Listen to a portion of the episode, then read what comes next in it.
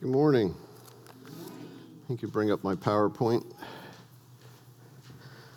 When I was hearing Chen's testimony, I thought we were in a charismatic church. Somebody was speaking in tongues. so thank you so much. Uh, today we're going to continue on with the series and the study of Mark. Uh, scholars believe that uh, Mark's gospel is uh, essentially Peter's account of uh, Jesus' life and ministry, and it was recorded through Mark's writing. Mark and uh, Peter were believed to have done ministry together in Rome, and so many scholars believe that Mark, when he wrote his gospel, had the Romans in mind. And the Romans like fast moving stories. They don't like long, slow, drug out stories.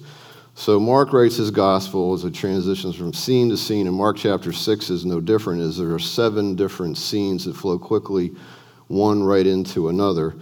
And if you've ever had to preach a sermon, preaching a sermon on one chapter is a challenge because there's so much material, let alone a chapter that has seven different scenes to it. But today, what I'm going to do is uh, I'm going to focus in on a few of Jesus's actions or verbs as implied in the title. So if you want to pull out your Bible or uh, pull out your Bible app, um, this way you can update your Facebook and nobody would know the difference.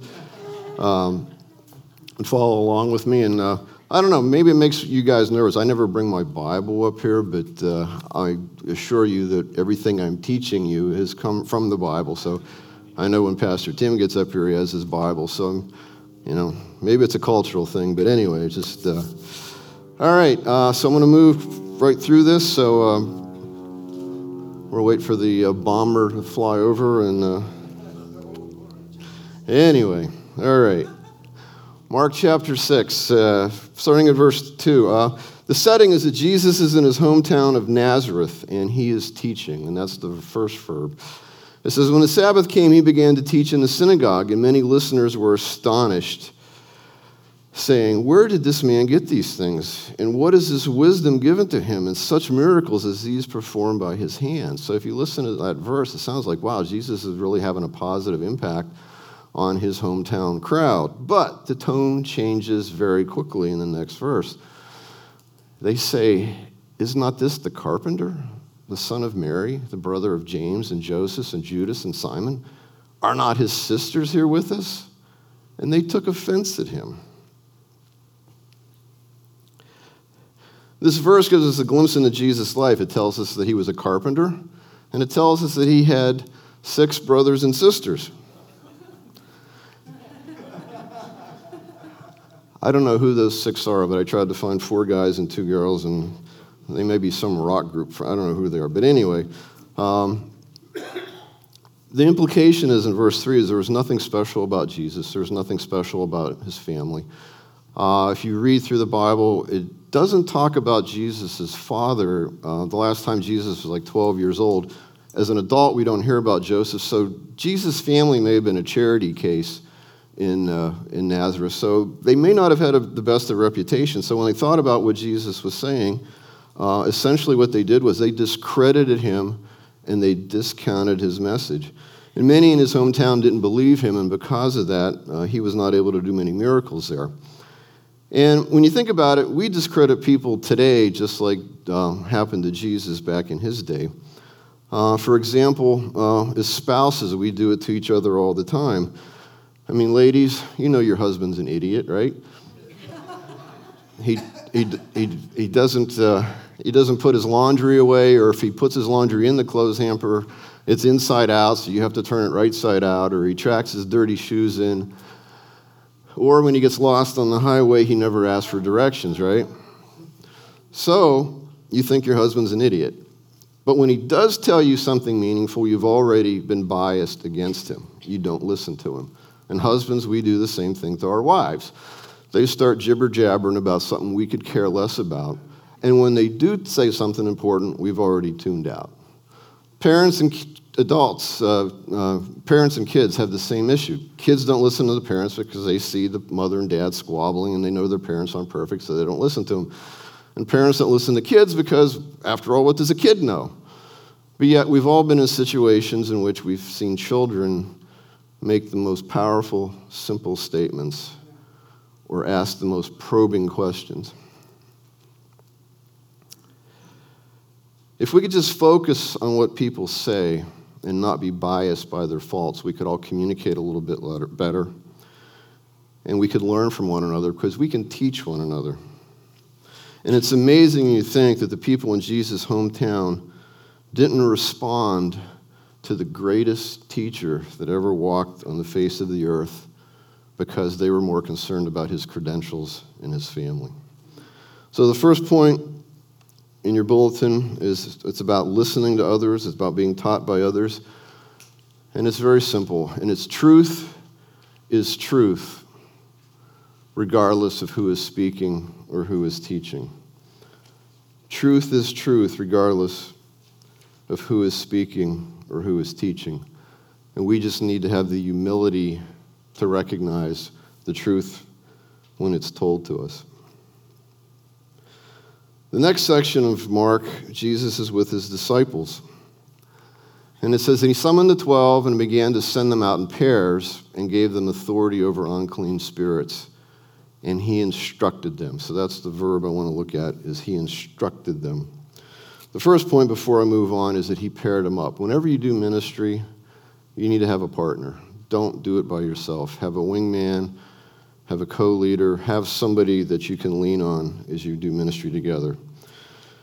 But the main point here in this little passage is that Jesus instructed them. Now, what's the difference between teaching and instructing? Am I, am I, parsing verbs too closely? Well, teaching is kind of what I'm doing. I'm throwing out information to a large crowd.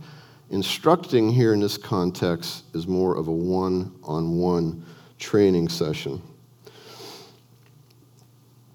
And what the word instruct comes from, it comes from the Greek word, a compound Greek word, which is two words put together para angelo. Para, para means beside, angelo means to announce. So literally it means to announce beside, but the way that it's really translated is it's to hand an announcement from one to another or to transmit a message from one to another.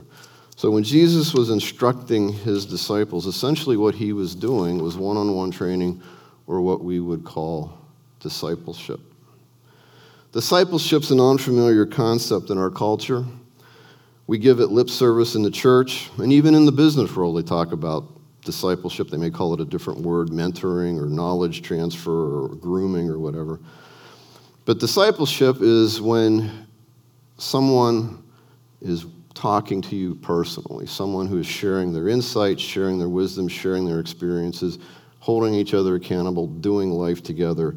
It is a personal contact with someone. And discipleship is what Jesus did and it was what his last command to his followers were. And Tim read the verse, and I'll read it again. It says, All authority has been given to me in heaven and on earth. Go therefore and make disciples of all nations, baptizing them in the name of the Father, the Son, and the Holy Spirit, teaching them to observe all that I commanded you. And lo, I am with you always, even to the end of the age.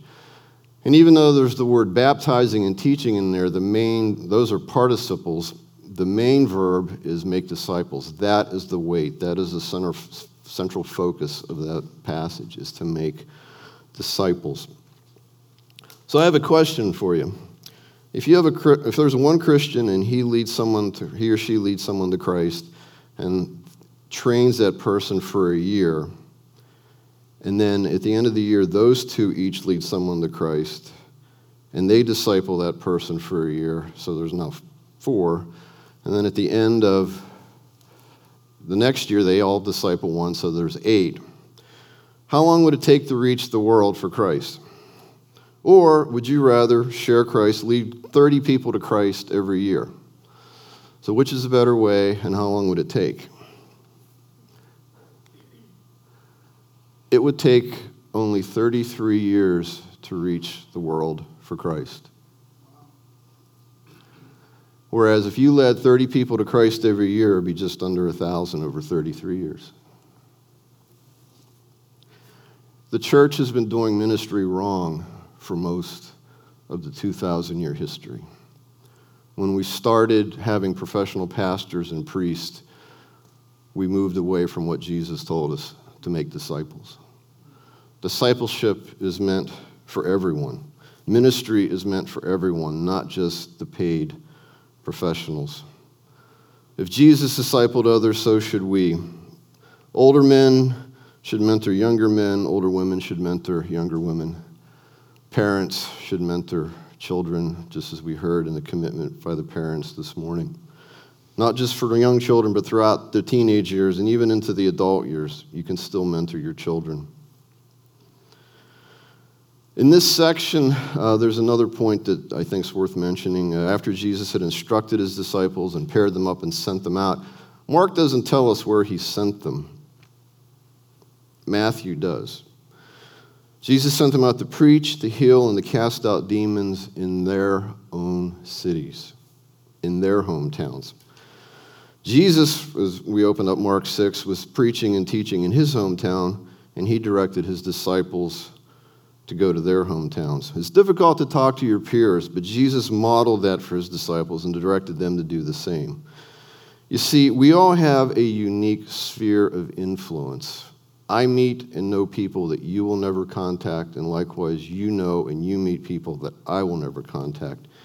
And what we all need to realize is that unique sphere of influence is a unique mission field that God has given to each and every one of us. And it's kind of a heavy thought to think that we may be the only Christian that some of our family members, friends, neighbors, or coworkers will ever meet. So, the point number two in your bulletin is we need to give serious thought to making disciples by introducing people that we know to Jesus. We need to make disciples by introducing people that we know to Jesus. The next section of Mark chapter 6, um, it kind of goes off on a little tangent. It talks about the execution of John the Baptist. Uh, and I'll just say two things about that. If you read that text, it's very obvious that if you think with a part of your body other than your brain, nothing good will happen. And the second part is that uh, if you look in Matthew's account of that, uh, when Jesus got the report that, Ma- that uh, John the Baptist had been executed, you can tell it affected him because he wanted to get away to a secluded place.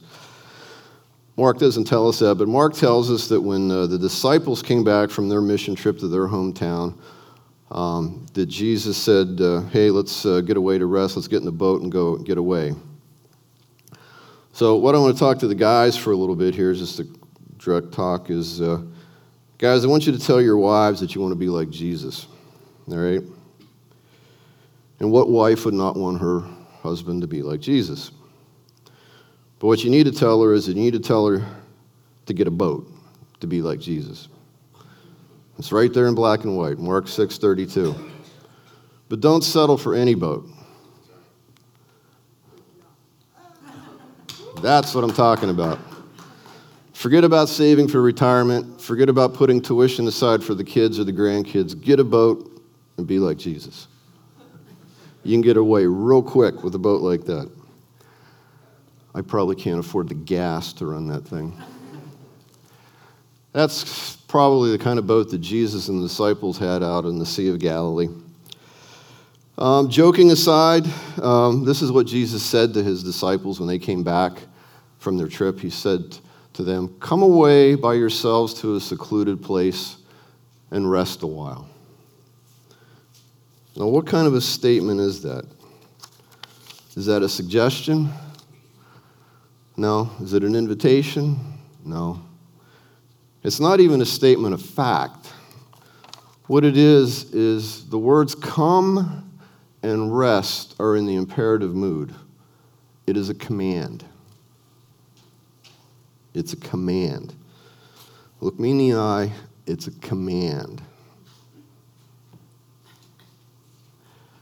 The Greek word for rest means to cease from labor so as to recover strength. To cease from labor to recover strength. In other words, you've been working, you're tired, you need to recover. In ancient writings, the word was applied in an agricultural term to give the land rest.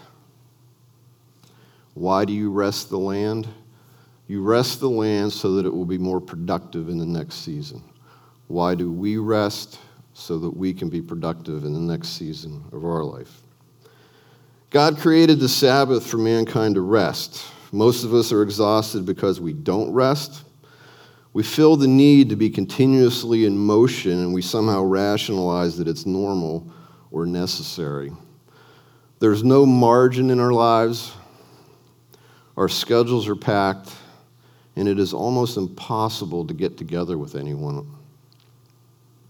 There's no room in our lives for the unexpected or the unplanned to happen. The car breaks, hot water heater goes, someone gets sick.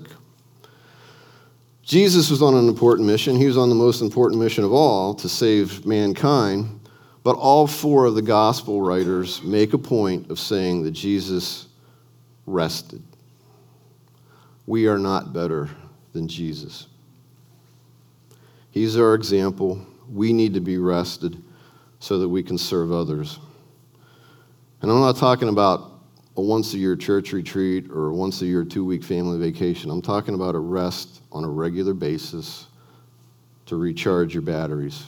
And point number three is we need to get away to rest, to reflect, and recharge, and be recharged by the Holy Spirit so that we can serve others. We need to get away to rest, reflect, and to be recharged by the Holy Spirit so that we can serve others. Resting is very important, and it's a command that's recorded by Mark. The next section of John, or John, of Mark chapter 6 is Jesus feeds the 5,000. And in two weeks, when I talk about Mark chapter 8, he feeds a crowd of 4,000. And I'm going to do a little comparison between these two events, but I'm going to get to that in two weeks. But for now, the verse I want, or the verb I want you to think about is compassion. And it says, when Jesus went ashore, he saw a large crowd and he felt compassion for them because they were sheep without a shepherd. The sequence is that Jesus taught the crowds in Nazareth, then he instructed his disciples, then he rested, and now he's re engaging the crowd. Dealing with people is demanding and exhausting. I believe that Jesus needed to prepare himself for the ministry that he was doing. We need to be prepared mentally, physically, and spiritually to minister to people. Why? Because our concern for people and our reason for doing ministry should come from the core of our being. It shouldn't be just an afterthought or just going through the motions. I'm going to teach you some Greek. Don't stand too close to me because I think I spit when I say this word. Compassion in the Greek, it, it's splanchnizomai. I had to practice this so many times. Splanchnizomai. And it literally means to have the bowels yearn the bowels are moving, the bowels are, you're, you're, it's from the guts.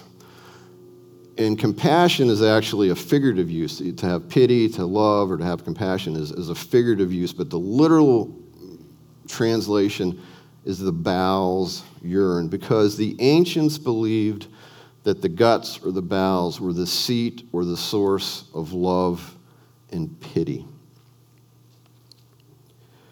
Given the meaning of this verb, Jesus was not just giving lip service to the state of the crowd when it said he had compassion on them. He cared deeply and he felt for those people. This genuine feeling of concern is what Jesus did throughout his entire ministry, and it's in part why people were attracted to him. And what will draw people to Christ is if we are deeply concerned about them. I had a professor in seminary, Charles Zimmerman, who was known for his quote. It says, People don't care how much you know until they know how much you care. You can quote the Bible left and right. You can have all the logical arguments as to why there is a God and why Jesus is, is God and, and why Christianity is superior to uh, the true way. They don't care how much you know until they know how much you care. But this type of involvement in people's life is going to cost us time, energy, and money. And we need to be prepared to impart this kind of concern and love for people. And again, that's why we need to be rested and recharged and relying on the Holy Spirit to do this. So the last point in your bulletin is it's a question, and that is are we willing to love people deeply like Jesus did? Are we willing to love people from the gut, from the core of our being, like Jesus did? The last section of Mark I'm going to talk about, uh, the one more verb. Um, after Jesus fed the 5,000, he told the disciples to get in their speedboat and go to the other side of the lake. It makes you wonder, as I was thinking through this, you know, when he told them to go to the other side, like, okay, Jesus, how are we going to hook back up with you again? He doesn't tell them, he just says, go. So they hop in a boat, go to the, head to the other side. Jesus remained to dismiss the crowd and, and to pray. And while the disciples were on the way to the other side, uh, they got caught up in a storm.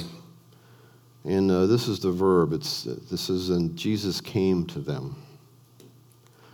Seeing them straining at the oars, for the wind was against them at about the fourth watch of the night, he came to them, walking on the sea. But when they saw him, walking on the sea, they supposed that it was a ghost and they cried out. For they all saw him and were terrified. It scared the snot out of them. That's a highly theological term. But it had an impact. Jesus' miracle of walking on the water revealed to them finally, it finally got through to them that Jesus was God. And I believe I'd shared this before uh, with you.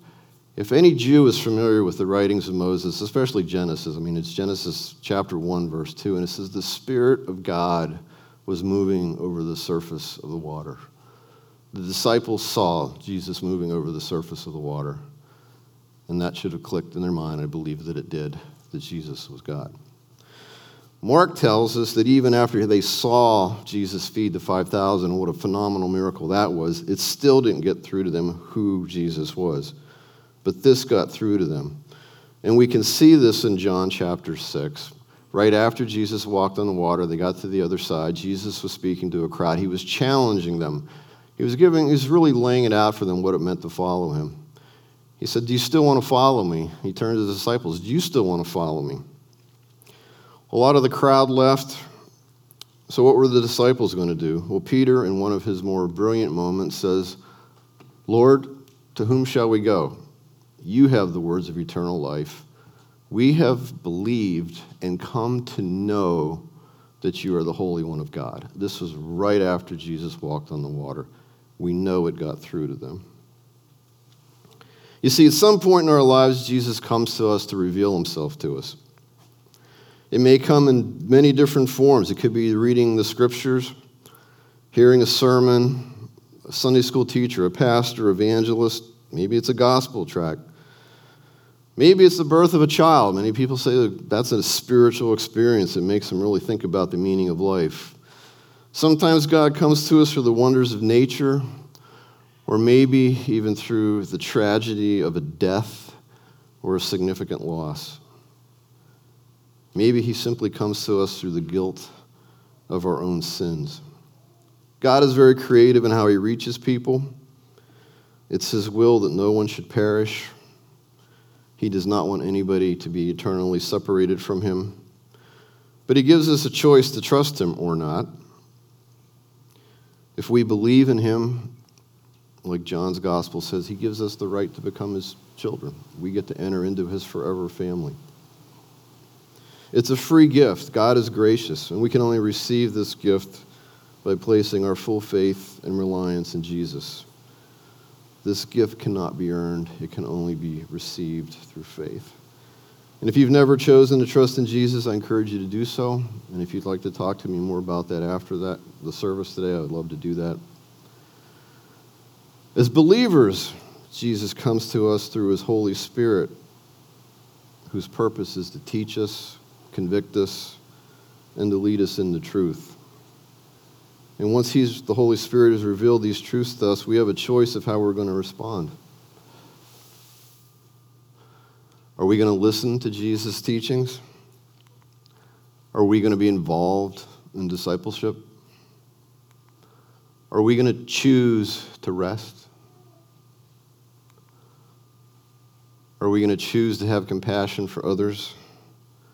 And quite simply, are we going to choose to trust Him with our day to day lives? The choices are ours to make. Let's pray. Heavenly Father, we come before you. We thank you that you've revealed yourself to us. We thank you